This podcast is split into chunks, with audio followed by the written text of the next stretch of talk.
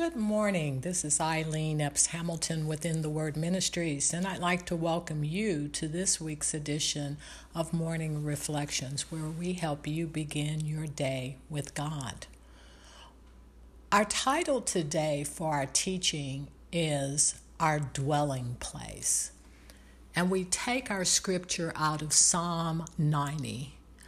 Lord, you have been our dwelling place in all generations. Lord, you have been our dwelling place in all generations. As I look around our community, I continually see for sale signs go up, and it seems as quickly as they go up, houses are sold and new families move in.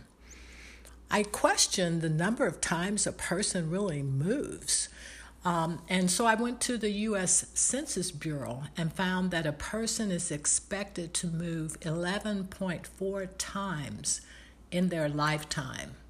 So we see that living in 21st century, there's a tendency for us to be very transient and move from place to place.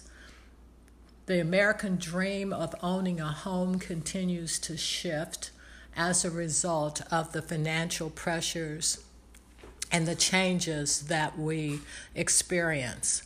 We see homelessness that continues to grow, and with the COVID virus and economic downturn, we see evictions.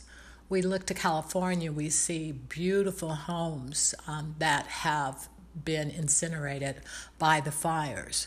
So people are having to move from their dwelling place. But it says here in the scripture, it says that the Lord is our dwelling place in all generations.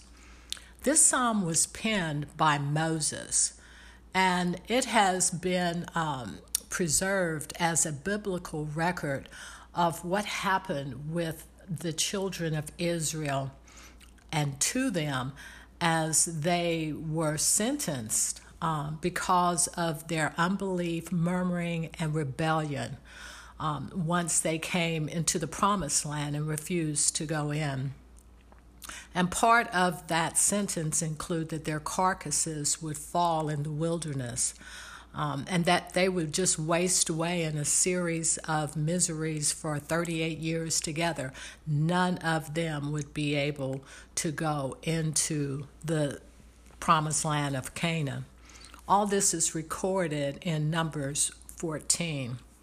It's been stated that uh, probably Moses penned this prayer for them to use um, as they worked outside their tents or by the priest in the tabernacle as part of the service during those tedious times and that time of fatigue in the wilderness.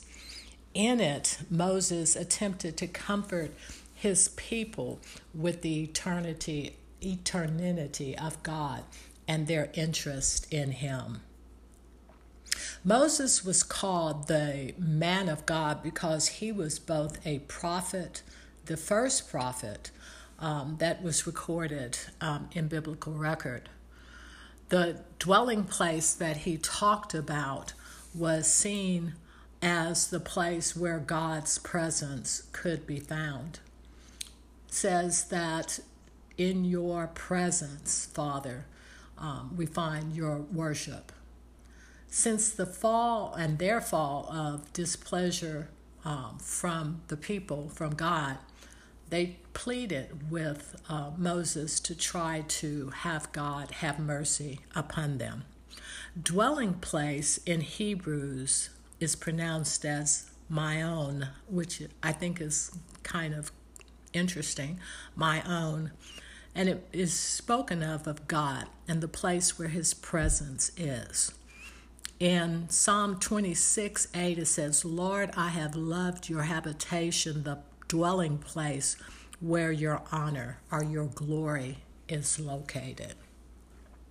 We find as we look around today, Lord, um, that we have fallen short sometimes of really understanding the importance of having God as the center of our habitation.